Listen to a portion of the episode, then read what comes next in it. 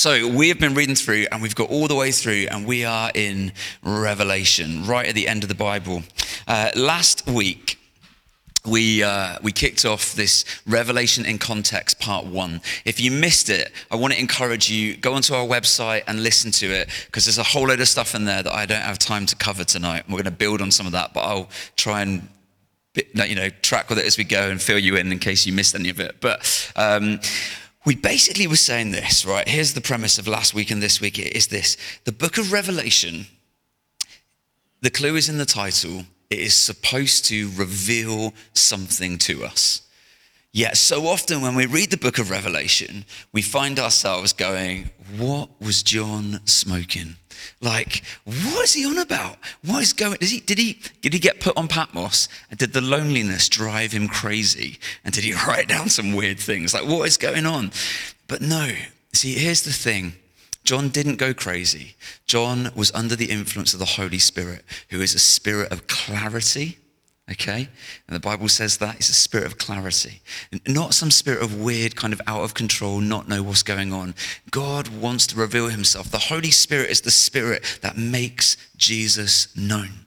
So when John is writing under the influence of the Holy Spirit, he is making something plain. He is revealing um, something to us. And what we said was, uh, last week that, that, there are two contexts going on here, okay? For the believers in Jesus of that day, they find themselves living in two different cultures at the same time, much like ourselves today, right?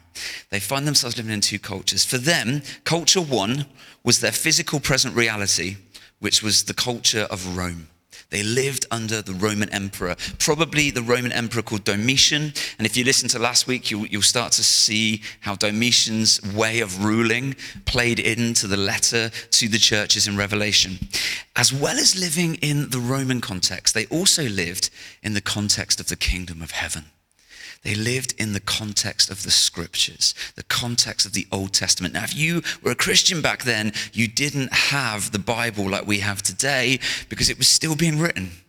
Okay, Revelation features in that. It was being written at the time. But what you did have were all the scriptures that had already come, the Old Testament. And John, probably John, the disciple that Jesus loved, probably one of the, the Jewish followers of Jesus. Like I say, he was a Jew. And so he knew these scriptures inside and out. Because if you were a Jewish boy, you knew the book of Leviticus off by heart by the age of 10. And that's how we're going to be changing our children's program next year. Moving, no, I'm joking, I'm joking, we're not. Um, it's a good job I'm out here and not out there anymore. Um, so, uh, yeah, but literally they started there, and by the age of 10, they knew Leviticus. It was the first book of the Bible that they learned. And then they went on to learn other books. And by the age of 15, they knew most of the Old Testament off by heart. Incredible, because it was that precious to them. The words of God to them. They wanted to read it. There was life in it. And so they knew it. John knew it. The followers of Jesus of that day, uh, around the time of Revelation, they knew the scriptures. And so, two things are going on here, right? John, he's writing and he uses loads of picture language. Remember, we talked last week about the beast that had 10 horns, and on the 10 horns were 10 crowns. And so, we're talking about these 10 rulers of this empire. And, and Vespasian, who was one of the, the, the rulers, he was the 10th in line after Julius Caesar. And then he had two sons, and Titus and Domitian, and they then became emperors. And oh, guess what? The first beast, out of the first beast came another beast, and this beast had two horns with crowns on it. Oh, uh, like he's using this picture language to say, guys, I'm talking to you about the world that you're in, okay? And he's saying, yes, this is going on, but you know what? I have seen into heaven and Jesus is on the throne. So do not give up, do not bow down, keep the faith. That's what he's saying to them. And when they're reading it and they start reading this stuff, they're like, they're not confused. They're like, oh, he's talking about now. He's talking about him. He's talking about this. This is what's going on. Now, how did they know how to interpret some of those images to mean the things they did? Well, that's because of their other cultural context, which was the Old Testament. Because John, a lot of this stuff, John is using imagery from the Old Testament to speak in to the day.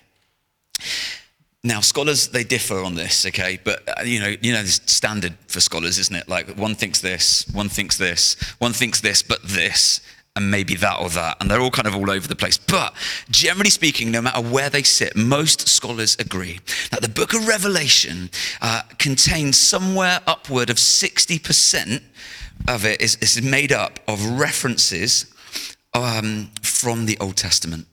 That's over half of the book of Revelation.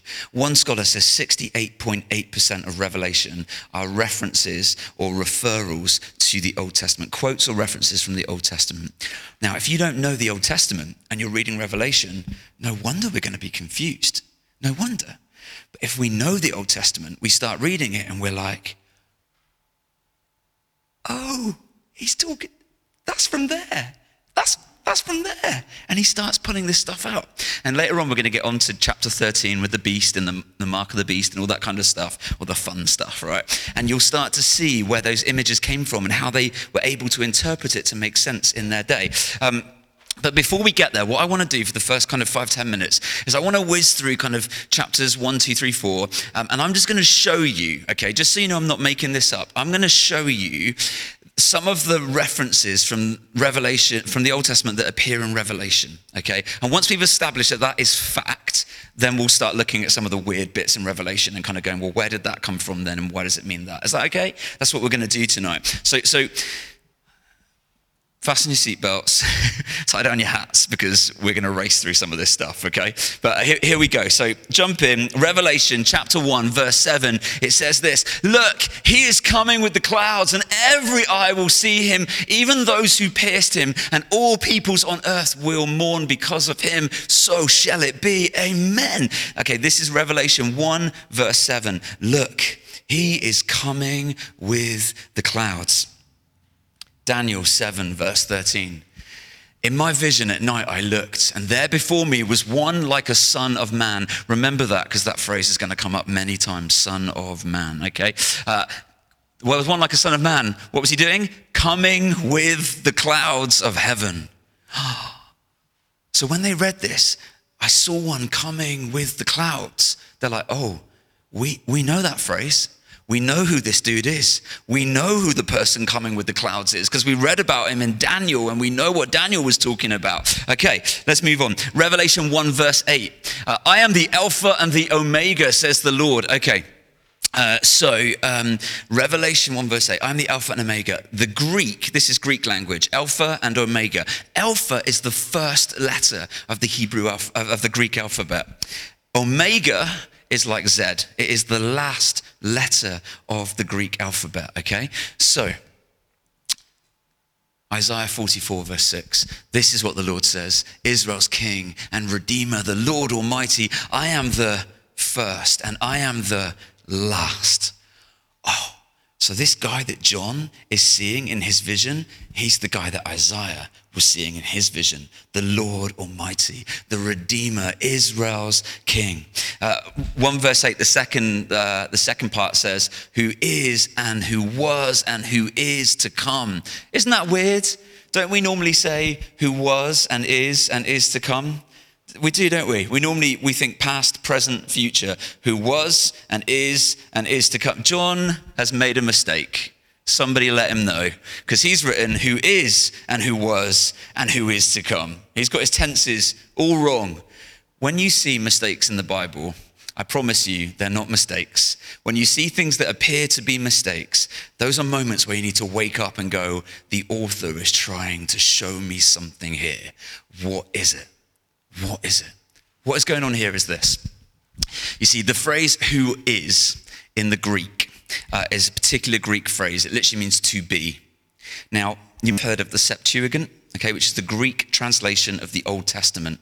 And uh, it's great that we've got this Greek translation. It was, the, it was the translation probably that was around in Jesus' day that most of them would have read back then. And the great thing about having this is that we can read through from the Old Testament all the way through to the New Testament in, in this Greek language that they would have used back then.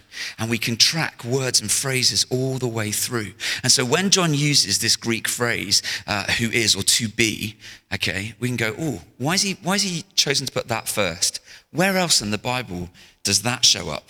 And in the Greek translation of Exodus 3 uh, 14, it says, God said to Moses, I am who I am. This is the name of God, isn't it? Yahweh, okay? Yod He Vav He. In the Greek, I am are the same two words that John uses in Revelation to say, who is to be. It's the same Greek words. And so when we see this, we're like, John didn't make a mistake. John is trying to tell his readers the God that I have seen, the one on the throne that I am telling you about, is the same God that spoke to Moses in the burning bush. And he's speaking now.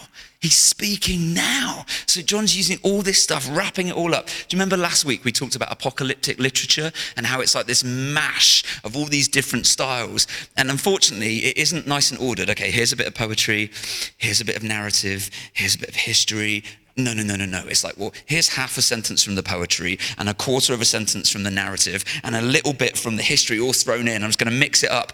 And then later on, I'm going to come back to the other half of the sentence over here somewhere. You have to be tracking and watching for this stuff. And that's what's going on there. So, Revelation 1:12. I turned around to see the voice that was speaking to me, and when I turned, uh, I saw seven golden lampstands. If you know anything about the temple, alarm bells should suddenly be ringing, okay? Because if you go back to Exodus 25, verse 37, also Exodus chapter 37, you'll find it there as well. It says, talking to them about how to make the, the tabernacle and the temple, okay?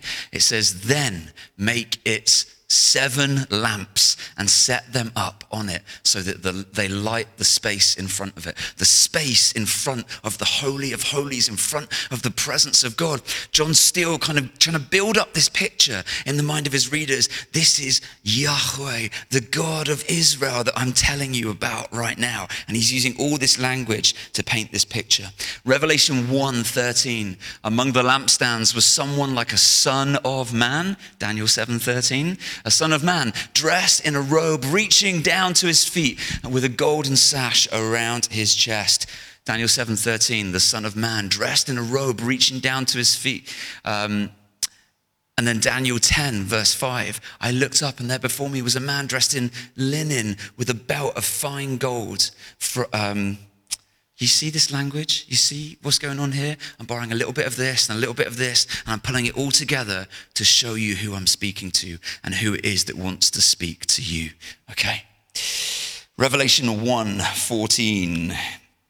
The hair on his head was white like wool, as white as snow, and his eyes were like blazing fire. Daniel 7, verse 9. His clothing was as white as snow. The hair on his head was white like wool. His throne was flaming with fire, and his wheels were ablaze. Daniel 10, verse 6. His face like lightning, his eyes like flaming torches. You see, this isn't weird new language that John's just spouting out. The church isn't confused. They know exactly what John is talking about. Revelation 1:15 His feet were like bronze glowing in a furnace and his voice was like the sound of rushing waters. Ezekiel 43 verse 2 And I saw the glory of the God of Israel coming from the east. His voice was like the roar of rushing waters. Revelation chapter 2, verse 4, this, this really well known one. Uh, you know, we, yeah, I hold this against you. You have forsaken the love you had at first. We, we know that verse quite well, right? It gets kind of banded around churches quite a bit. It comes up quite often. This reminder not to let go of our love for God.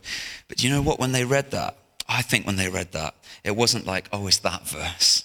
When they read that, I think it cut them to the heart because instantly they were like, oh man, He's alluding to the words of the prophet Jeremiah. And we have become like the people that Jeremiah was speaking to. And they knew how bad that was, right? If you ever read through Jeremiah Lamentations, they call him the weeping prophet. And there's good reason they call him that, because it is just full of sorrow and sadness, because the people of God have lost their way. And so when they read that in John's letter, this reference to Jeremiah, they would have been so broken. Oh, have we become like that? Because Jeremiah 2, verse 2 says this This is what the Lord says. I remember the devotion of your youth, how as a bride you loved me and followed me through the wilderness, through a land not sown. Have we become like them? The church would have been asking. Revelation 2, verse 7. Uh, there's, by the way, I'm pulling out like one or two verses per verse. Right, I promise you, if you want to go and do some research on this, you'll find about five or six verses from the Old Testament per verse. We're just skimming the surface here, right? I'm just going to demonstrate that it is, it is coated and coated in layers and layers of Old Testament scripture. So here in Revelation 2, verse 7, it talks about the tree of life. You'll find it in Genesis 2, verse 9, Genesis 3, 22, 24, in Proverbs, in many places. This comes up again and again. He's alluding back to this Old Testament idea. Hold on to that because when we get to the end, you're going to find it there again. Uh, Revelation 2, verse 14. Nevertheless, I have a few things against you. There are some of you, uh, among you who hold to the teaching of Balaam, who taught Balak to entice the Israelites to sin so that they ate food sacrificed to idols and committed sexual immorality. So, you know how I said some of it is kind of borrowing bits of verses, bits of picture? This bit is just quoting a bit of Israel history right? And it is, it is literally referencing Numbers 25, verses 1 to 3, where, where Balaam and Balak, they basically get these women from outside of Israel to go into the people of Israel. Balaam couldn't prophesy negatively over them. So instead, what they do is send in these women, entice them sexually, and cause Israel to turn away from God. So it's alluding to that. Revelation uh, verse 4, uh, chapter 4, verse 5. From the throne came flashes of lightning, rumblings, and pearls of thunder. In front of the throne, seven lamps were blazing. These are the seven spirits of God. Now, today we might be going, hang on a minute, the what? The, the seven spirits of God. I thought it was just the Holy Spirit. What's he on about? You see, what he's doing is he's alluding again to an Old Testament idea. And when he does this, he's like, he's, he's almost saying to his church, I want you to go back and read this because I want you to grasp what was being said back there. And so he's alluding to Isaiah 11, verse 2. And count with me here, okay? The Spirit of the Lord will rest on him, there's one. The Spirit of wisdom, two. The Spirit of understanding, the Spirit of counsel, and the Spirit of might, we're up to five. The Spirit of, the knowledge, uh, of knowledge and the Spirit of the fear of the Lord. Seven, seven spirits of God. Okay? He's, he's alluding back to this scripture. And to find out more, you'll have to go on your own time and read the rest of Isaiah 11. What is it that John wants his readers to know? Okay. Revelation 4, verse 6. Also, in front of the throne, there was what looked like a sea of glass, clear as crystal. In the center around the throne were four living creatures, and they were covered with eyes in front and back. Ezekiel chapter 1, verses 5 to 6. And in the fire was what looked like four living creatures. In appearance, their form was human, but each of them had four faces and four wings. If you read on in other bits of Ezekiel, you'll discover that they also had eyes all over them. He's quoting from the Old Testament. Here's a good one. Love this one. Revelation chapter 6. You might remember this from last week. We talked about Revelation 6 and the great horse race in Domitian's day. Remember, there are four horses of four different colors a white one, a red one, a black one, and a pale one. You jump back to Daniel chapter 7, verse 10, and it says this. The first chariot had red horses, the second black, the third white, and the fourth dappled, all of them. Powerful. Oh, this isn't just random made up stuff, guys. No, this is stuff that we've known has been prophesied about for hundreds of years, and God is still speaking through the scriptures today. It spoke back then, it speaks today, and it will speak into the future. The word of God is alive and powerful. Revelation 6, verses 12 to 14. I watched as he opened the sixth seal. There was a great earthquake. The sun turned black like sackcloth made of goat hair. The whole moon turned blood red, and the stars in the sky fell to the earth as figs dropped from a fig tree when shaken by a strong wind. The heavens receded like a scroll being rolled up, and every mountain and island was removed from its place. Isaiah 34, verse 4 All the stars in the sky will be dissolved, and the heavens rolled up like a scroll. I mean, if copyright infringement exists back in the first century, John would have a hefty fine. but he's just taken from all over the Old Testament. In fact, the book of Revelation is the only book in the New Testament that quotes from every single book in the Old Testament. Crazy Crazy. Uh, we have skimmed the surface. What is the point? The point is this John is saying to his church, I have seen the throne room of God, like the prophets in the Old Testament. The God that they saw, I have seen. He is still God today. He is still on the throne. Don't bow down to Domitian. Do these guys, they were facing persecution left, right, and center. And he's like, don't give up. Don't give up. This God is still speaking today. He's like, Church, you know this story. Hold on to it. Keep walking. Trust it, for it is good and true. Yeah, this is what John is saying to them. So here's what I want to do now. Hopefully, we're all agreed, okay, that Revelation is laced with Old Testament references, right? We just skimmed the surface. If you want to go and look, I can send you a, a list, if you like, of Old Testament references found in Revelation. You can peruse at your own leisure. It's great reading. Um, but um, hopefully we're all agreed that Revelation is filled with Old Testament references. What I want to do now is I want to take some of the key kind of passages or weird passages. All right, we're going to enter in just lightly to start with, but we're going to get a bit deeper and deeper as we go. I want to take some of those key passages and go, okay, so maybe this bit isn't so weird. What is there in the Old Testament that might make sense of this? Is that okay? That's what we're going to do. So, the first then is this incense altars. Um, do you remember last week we talked about Domitian setting up incense altars throughout Ephesus? And he was like making people come out and bow down at them. And if they didn't bow down, they were killed. Yeah? Um, well, John picks up on this idea of incense altars, and he talks about incense altars that go up to God. And so in, in Revelation 5, verse 8, and Revelation 8, verse 5, you'll read about these altars that are before the Lord, not before Domitian, but before the Lord God.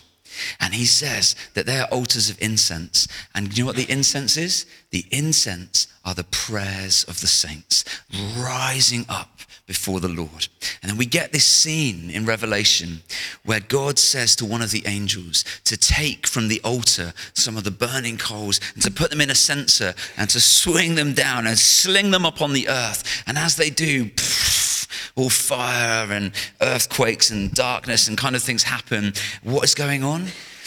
God is, is well, he's taking the prayers of the saints and then he's saying these prayers have got power when these prayers reach the throne of God and the heavenly beings get hold of these, your prayers have a physical impact upon the earth. And this is found as well in Ezekiel 10, verse 2, because we get there in Ezekiel 10, we get this, this angelic being taking off the altar before the Lord and slinging down to the earth what was on the altar and it having this impact upon the earth. And so John's saying to this church that are struggling, this church that are being forced to bow down or die before Domitian, he's like, you might be oppressed but let me tell you, there is one on the throne who hears your prayers, and your prayers have power and will impact the here and now. So don't give up. Keep praying. Don't bow down to Domitian. Come and bow down at the incense altar of our God, because he will hear your prayer, and your prayers have impact and power upon the earth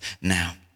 The other thing he says, this is saying, is by taking the imagery from Ezekiel, he's saying, guys, God already knew he already knew everything that you were going to go through, everything that was going to happen. He already knew, has already been foretold. And so you can trust Him.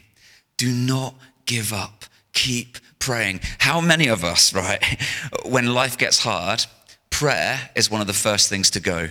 You, you spot that? It's one of the first things to, to kind of go out of our Christian walk. Don't give up. Guys, for many of us, life has been hard recently. Some of you might have been feeling oppressed by all kinds of things, maybe situations at work or at family, home. Maybe there's been struggles going on financially, or I don't know, maybe who knows what is going on for you. I don't want to guess. You know. But the message of Revelation, which is the message all the way back through the scriptures, is this that Jesus is on the throne and that he hears your prayers, and your prayers in his name have power. Do not stop praying. Keep being his people. Keep going. Okay. Next one then. Uh, if you let's open our Bibles. Let's not just have it up on the screen. Revelation chapter 8, turn with me if you've got your Bible with you. If you haven't and you want one, they're over by the door. Feel free to go and grab a Bible.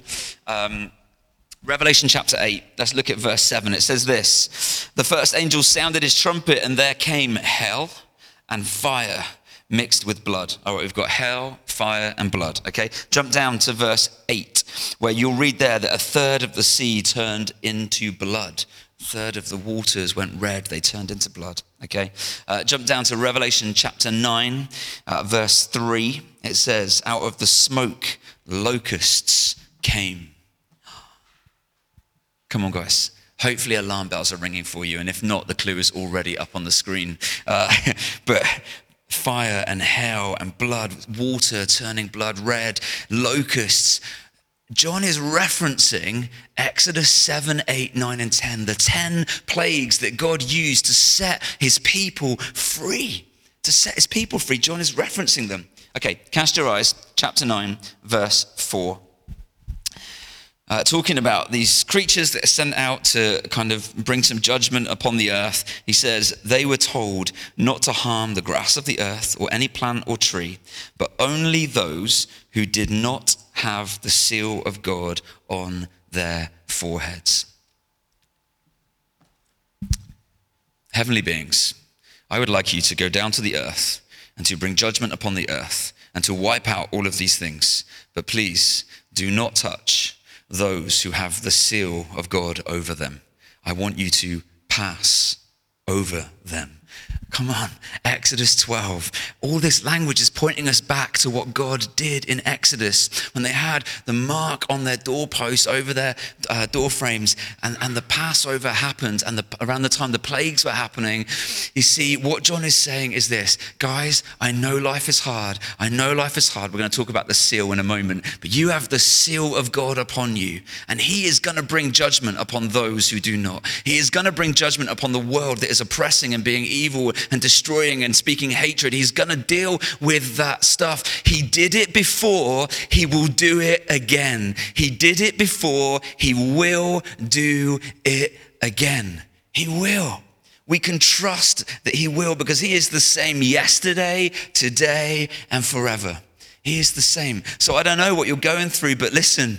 Listen, he did it before. He set his people free. He will do it again. He will do it again. Okay, let's jump to uh, Revelation chapter 11. It's a funny one here, and some of you might never have read this. Well, hopefully, you all read it the other week when we read Revelation 11 in our daily Bible reading. Uh, but you may have never read it before that. you may have skimmed over it. You may have thought, that's a weird one. What on earth is going on there? Um, and I don't want to spend ages on this, but I wanted to touch on this because this is uh, one of those passages that um, people get all kind of weird about and they start going off on all kinds of crazy theories about what this means and that kind of thing. And, and I'm not saying it doesn't mean any of that, because you might remember last week we talked about how prophecy can speak in the past, in the present, in the future. It's cyclical, okay? Goes around in circles. God's word is ever speaking. And so just because it means one thing at one point in history doesn't mean it won't mean something else at another point in history, okay? God's word keeps on speaking until it achieves its purposes. Uh, so it, it, might, it might mean any of those things, but I want to take some of the weirdness out of this for you, just in case you've ever got caught up in some premillennial, postmillennial, who are the two witnesses conversation, okay? Um, if you want to know any of that, if what I'm saying makes no sense to you, rest in peace. but if you want to jump into it and you, and you want to kind of go and figure out what all that stuff's about, happy reading. Um, so let's just read, uh, let's just read yeah, Revelation 11, verse 1. I was given a reed like a measuring rod and was told, Go and measure the temple of God and the altar with its worshippers. Now, if you want to flick back to Ezekiel chapter 40, you are welcome to. We're not going to read all of that right now. But back in Ezekiel chapter 40, Ezekiel's having this vision, and uh, this angelic being comes and stands before him. This heavenly being is there, and this heavenly being has a measuring rod. And do you know what he does with it? He measures the temple. Okay, so instantly, if you're reading this letter that you've got from your pastor, who's off on some island somewhere and hopefully hasn't gone nuts, you're reading it and you're like, oh, this is quoting Ezekiel chapter 40. And right now, he's drawing on temple imagery, okay, because he's talking about measuring the temple. Now, If we read verse 4, it says this in chapter 11 of Revelation.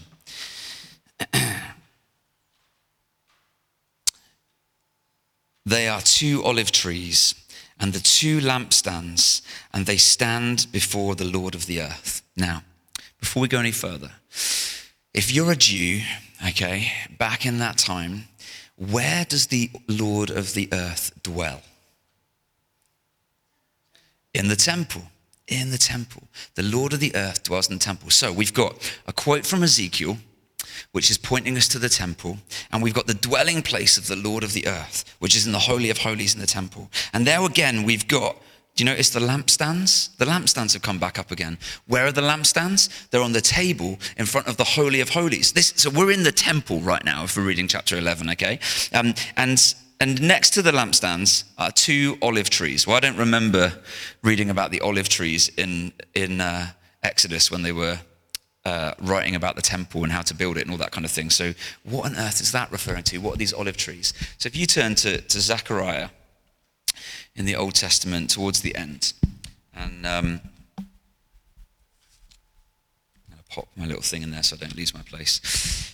Um, Zechariah chapter 4, okay? Let's just read some of this together. Verse 1. Then the angel who talked with me returned and woke me up like someone awakened from sleep. He asked me, What do you see? So this guy's having a vision as well, right? I answered, I see a gold, uh, sorry, I see a solid gold lampstand. see a solid gold lampstand with a bowl at the top and seven lamps on it with seven channels to the lamps. What does he see? He's seeing that Jewish candle that you might be familiar with, the, the menorah, okay? He's seeing this seven candled cand- golden lampstand thing. Uh, and, and this, again, what is he seeing? He's seeing the table in front of the Holy of Holies, okay? So we're in the, we're in the temple again. So I'm seeing this, this lamp. Also, there are two olive trees by it, one on the right of the bowl and one on its left. You're like, whoa, hang on a minute.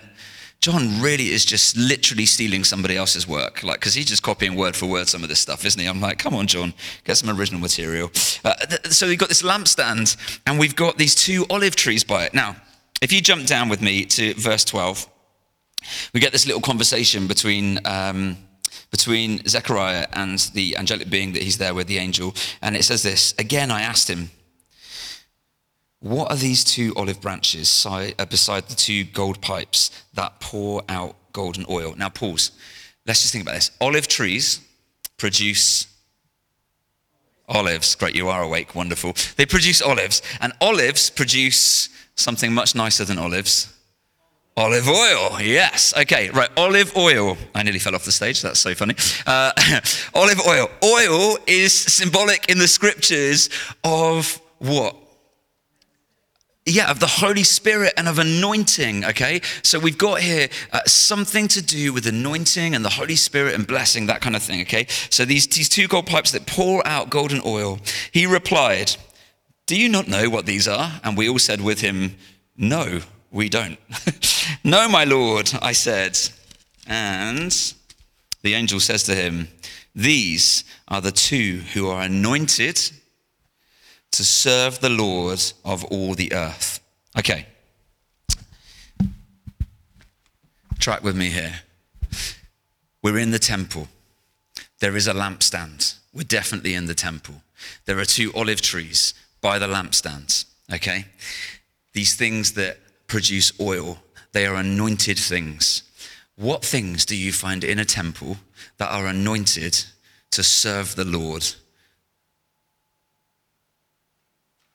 Priests, yes. 10 points to Lara.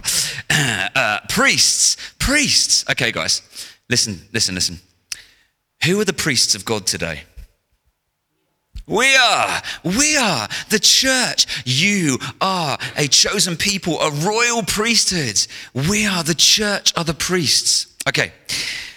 This passage isn't necessarily talking about two individual specific human beings are going to do something. It's talking about priests who are going to declare who God is to the world. What is this passage talking about?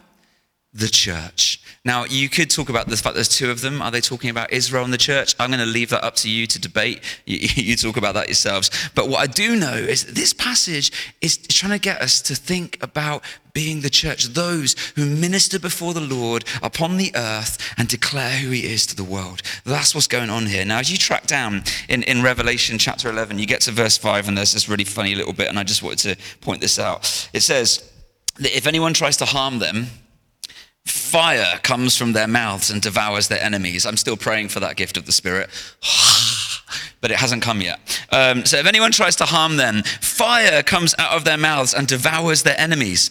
I don't know if you've had that experience, but I haven't. And I can tell you, it's again, it's symbolic. It's symbolic. What's it saying? It's not saying that if someone tries to harm me as a Christian, I have the right to breathe fire over them and harm them. It's not saying that, okay? What it is saying is, is alluding, it's taking us back to Numbers 16, verse 35. And in that passage, two of the priests, the sons of Aaron, they come in to the temple and they do something they shouldn't do and they offend God, okay? They break his law, they don't do what they're supposed to do, and fire comes out from the Holy of Holies and it devours them and kills them.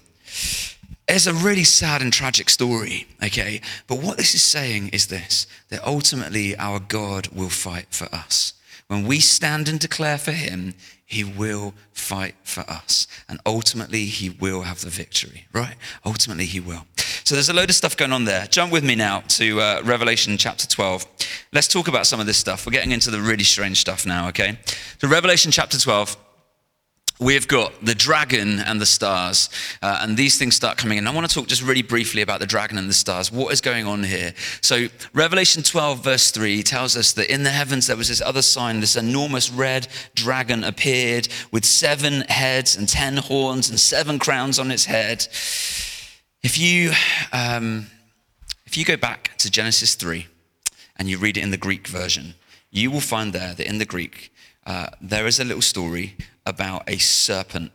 Remember this story? Okay? And he was the craftiest of all the beasts of the field. It, it, it's Satan, isn't it? It's the symbolic story about Satan. And the word that is dragon in this passage is the same Greek word that is serpent in Genesis 3. We're talking about the same character. John's using this image of a dragon to start you thinking about the enemy, start you thinking about Satan who is at work in the world. And in fact, John doesn't just spell it out in picture language, he makes it really plain in verse 9, where he says, The great dragon was hurled down, the ancient uh, serpent called the devil or Satan so, literally, if you were worrying or wondering about the dragon, the dragon in Revelation is just picture language to talk about the character that we know so well, who is featured all the way through the Bible, right from the beginning the Satan, the devil, Satan. Okay? Um, so, uh, let's talk about the stars.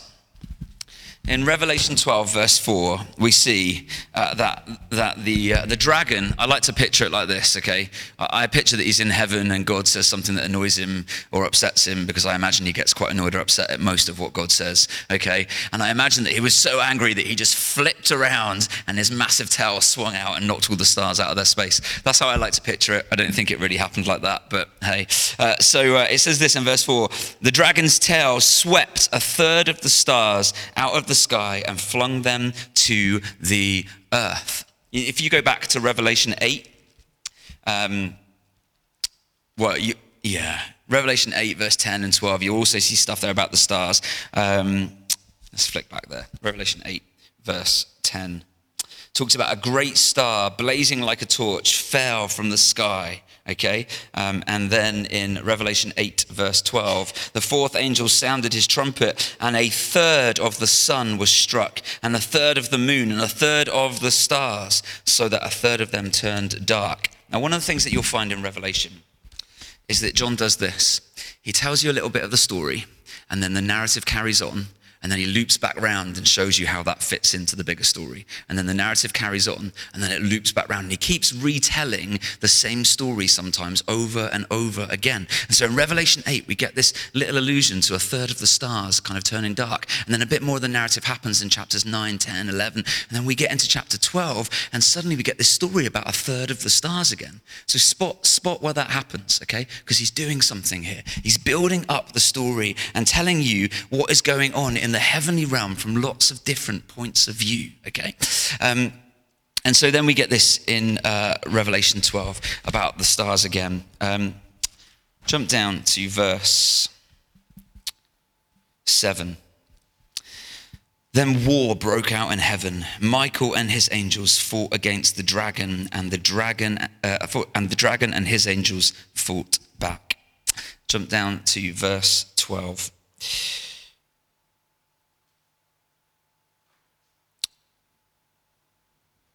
Therefore rejoice, you heavens, and all and you who dwell in them. But woe to the earth and the sea, because the devil has gone down to you. So Let's talk about stars. What is going on? Keep those verses in mind.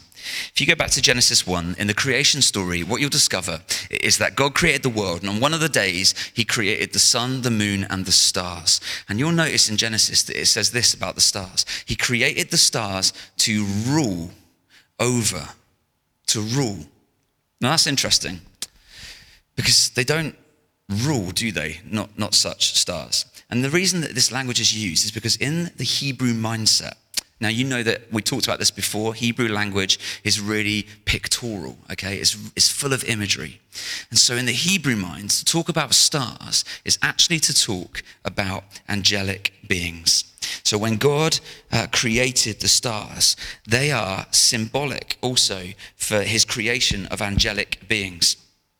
Uh, in Isaiah, turn there, Isaiah chapter 14, we get a clearer picture of this verse 12 down to 15, it says this How you have fallen from heaven, morning star, son of the dawn.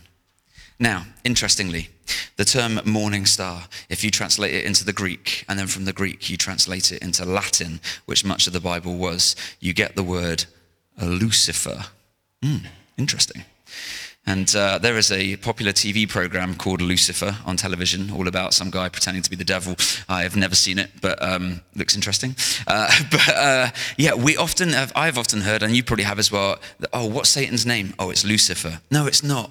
You see, the Bible never gives Satan a name because there's only one name Jesus, right? Satan never gets a name.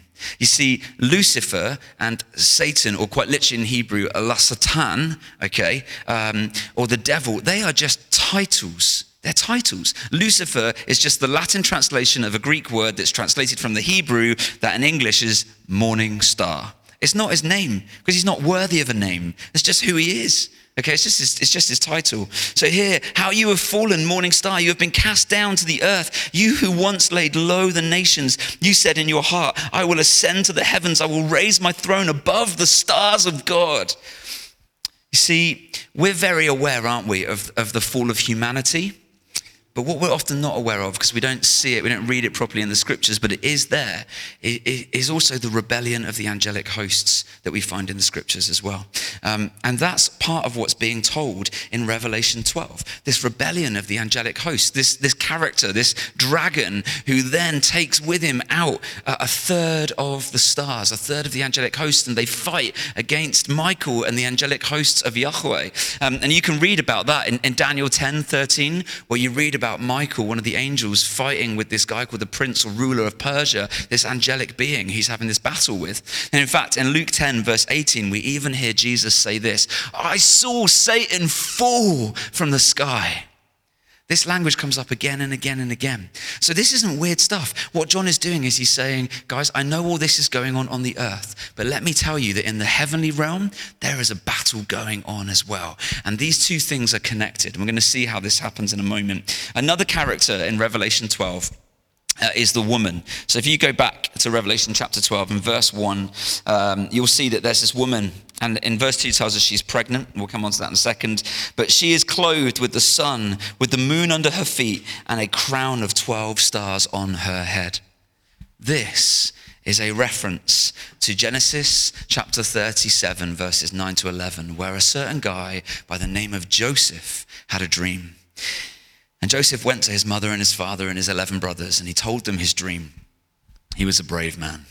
And uh, he went and told them his dream. And you might remember Joseph's father's name was Jacob, and Jacob was also known as Israel. Okay, so Jacob's talking to Israel, and his mother and the 11 brothers. And he says, Hey guys, I had this dream. I saw the sun and the moon and 11 stars all bowing down to my star. Who is the woman here? It's Israel. It's Israel. Okay?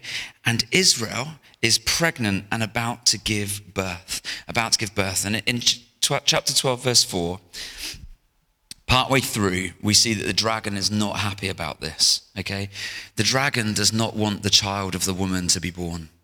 And so the dragon stands in front of the woman who was about to give birth, so it might devour her child the moment he was born. But she gave birth to a son, a male child, who will rule all the nations with an iron scepter. Who is the one who will rule all the nations? Who's the child? Jesus. Jesus. So out of Israel will come this child who will be a ruler over all. And the dragon, he is not happy about this. He does not want this to happen. And if you go back to Matthew 2, verse 16, what do you find there? When Jesus is born, when Jesus is born, we find Herod. And, and he is basically a puppet of the dragon. We'll talk about that in a moment. But Herod comes before, uh, b- before Bethlehem and before Israel, and he's like, I've heard that this child is going to be born, and I need to snuff him out. I need to wipe him out. And so, what does he do? He has all the children under the age of two killed, all of them. But but we keep reading, chapter 12, verse 5. She uh, gave birth to a son, a male child, who will rule all the nations with an iron scepter. And her child was snatched up to God and to his throne. And the woman fled into the wilderness to a place prepared for her. Jump down to verse uh, 14, and you will see there it says, um, verse 13 says that when the dragon saw that he had been hurled to the earth, he, was, uh, he pursued the woman who had given birth to the male child. The woman was given two wings of a great eagle so that she might fly to the place prepared for her in the wilderness. Now, when God talks about, um, oh, I haven't written on there, hang on. When God talks about, uh, John will come to it in a bit. When God talks uh, in the Old Testament about what he did with Israel when he brought them out of, out of captivity, okay, he says it like this He says, I put, took you out on, on the wings of an eagle.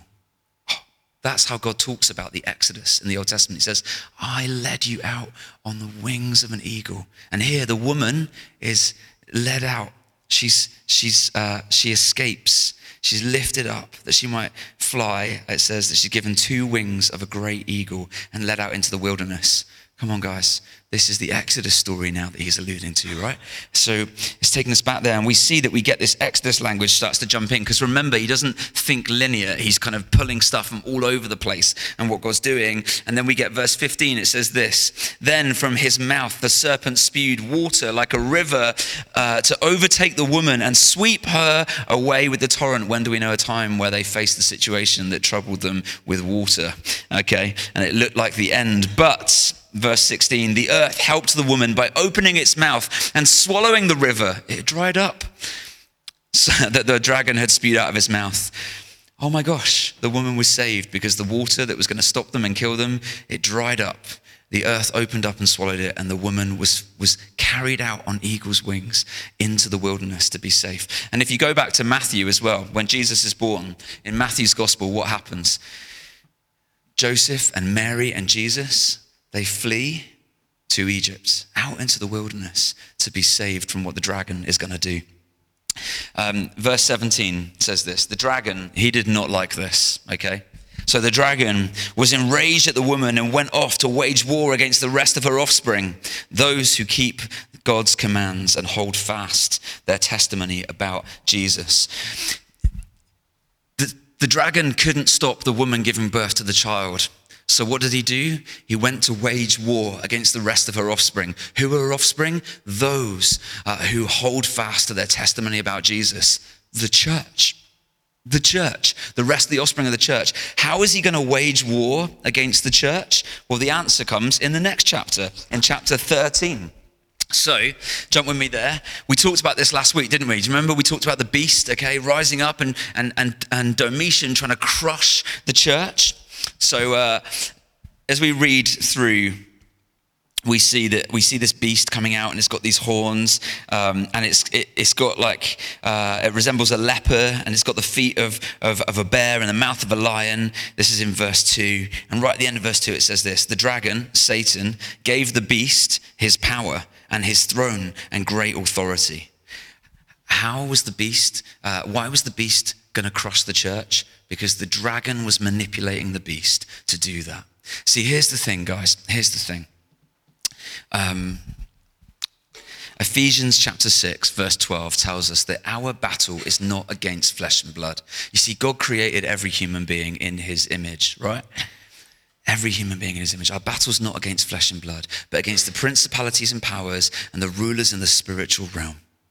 And so there's this character in the spiritual realm called the dragon and his stars, and they are trying to manipulate empires and governments and people to stop and stamp out the kingdom of God upon the earth.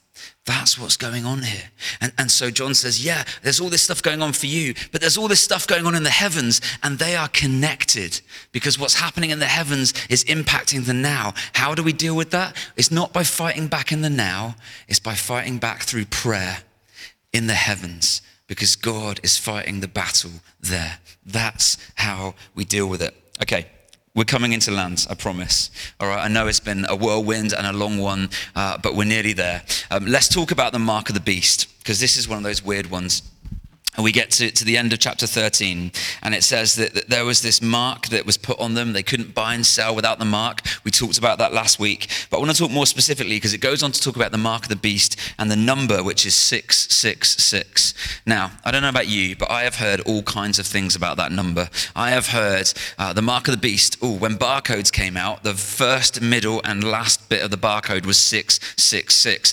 Don't buy anything that's got a barcode on it is the mark of the beast. I also heard that at one point in history, uh, an older Christian was telling me that when he was younger and Ronald Reagan came to power in America, they believed that Ronald Reagan was the beast because Ronald Reagan, I don't know what his middle name is, but he had three names and each of his names had six letters 666. He is the beast. And, and there's all this kind of crazy stuff going on. And people get caught up in all this stuff. But what we've seen already is that the Bible isn't being weird, okay? It's revealing something that's real, true, and solid, something that God has been doing all along, something that we can make sense of. It's not trying to confuse us. So, a couple of things to say then about um, the, the mark. The first thing is this if you go back to Revelation chapter 7, verse 3, you'll discover that the beast isn't the first one to mark his people. No. God puts a mark on his people. In Revelation 7, verse 3, it talks about how God sealed his people. He sealed his people on their foreheads. He sealed them.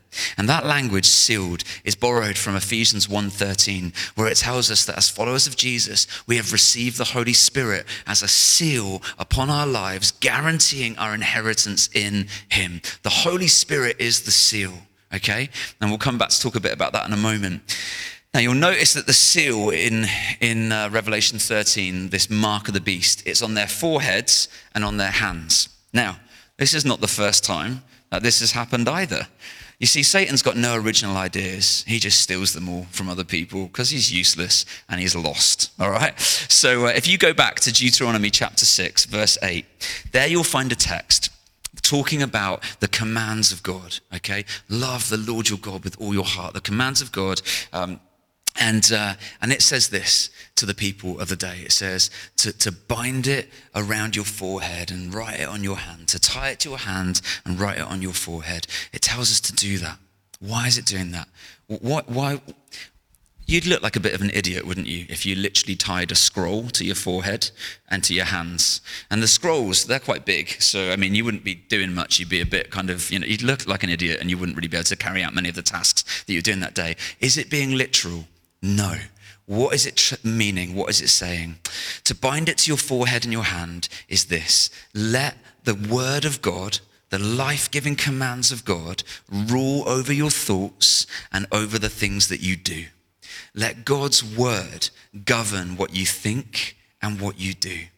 Okay? And, and so we have a choice. Are we going to let the word of God govern us, or are we going to let the word of a liar govern us? The word of Satan govern us? Which one is it going to be? And this is what John is asking his church. Don't take that mark. Live the way of Jesus. And how do we do that? Well, that's easy because the seal of Jesus is the seal of the Holy Spirit. And as the Holy Spirit is invited into our lives, we start to produce the fruit of the Spirit. As the Spirit teaches us about Jesus, we start to become like Jesus and do the things of Jesus. We, that's the seal that we want in our lives to invite God's Spirit in. Let's talk about the actual number 666. Um, the number 666, uh, we talked about numerology before, okay? Um, and, and in the Bible, it's full of it the number three is symbolic of God in, in Hebrew numerology, okay? Father, Son, and Holy Spirit. Holy, holy, holy, Lord God Almighty, who was and is and is to come. Three is symbolic in the Bible of God. Six in the Bible is symbolic of humanity, of mankind. So, what is 666? What does it mean? It's simply this It's simply when human beings try to take the place of God, when they try to set themselves up as gods. And if you jump back to Genesis chapter 3, verse 5, you'll discover that right from the beginning, right up to the time of John, right up to today, the enemy has got no new tricks. You see, he's still doing what he always did. Because if you go back to Genesis 3, verse 5, you'll discover there that this serpent is saying to Eve, Hey, if you just take out, uh, reach out, and take the fruit from the tree of the knowledge of good and evil, and you eat from it, you will become like God. You can be in the place of God. Problem is, is that when human beings try to be God, we're not perfect. And so actually what happens is we end up creating a world that is broken, that is damaged, that is full of evil and hatred and all kinds of things like that. Because we were made to mirror God's image, not to be God. Yeah? We need to bear his image, not to be him. Um, guys, I'm very aware that I've taken up a lot of your time, so I'm going to rush into land with this one. But um, 144,000, you'll see it in Revelation 14. You see, the enemy has taken people for himself. But let me tell you this God has also taken some for himself as well. And there's this number, 144,000. And uh, basically, 12 tribes of Israel, 12 apostles that lead the church, right? 12 times 12 is 144. In Hebrew, in the ancient Hebrew times, to say thousand was like us saying billions.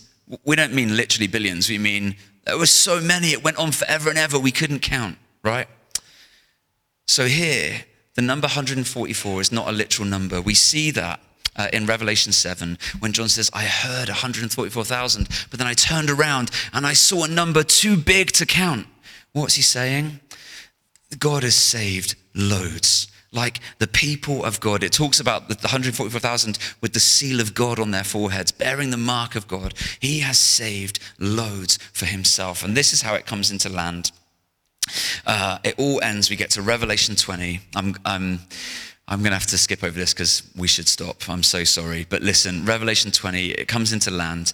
Uh, we get there and we discover that that ancient serpent, the dragon, is defeated. He is defeated we can be confident that he's coming to an end, right? And then you get into Revelation 21.